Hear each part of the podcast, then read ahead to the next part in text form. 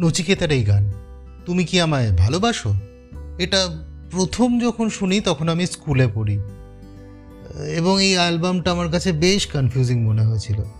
এই গানটা আর নীলাঞ্জনার মতন একটা আদ্যপান্ত প্রেমের গান রাদার কিশোর প্রেমের গান, কি করে এক ক্যাসেটে থাকে, সেটা আজও আমাকে অবাক করে।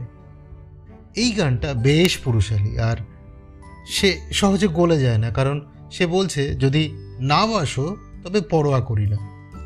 আমি আমার অভিজ্ঞতা থেকে একটা জ্ঞান দিতে পারি। ফাইন্যান্সিয়াল স্টেবিলিটি যদি না থাকে বা ভবিষ্যতে যদি থাকার সম্ভাবনা না থাকে, তাহলে এই তুমি কি আমায় ভালোবাসো? এরকম মাচো স্টাইলে বলা হোক বা হাঁটু মুড়ে প্রেম নিবেদন, যেটাই হোক, কোনোটাই খুব একটা কাজে আসবে না। আর চাকরি বা ব্যবসা করে নিজের পায়ে দাঁড়ালে এবং পড়ার সময় পড়াশোনাটা ভালো করে করে থাকলে সোজাসুজি গিয়ে তোমাকে চাই বললে সারা আসতে বাধ্য।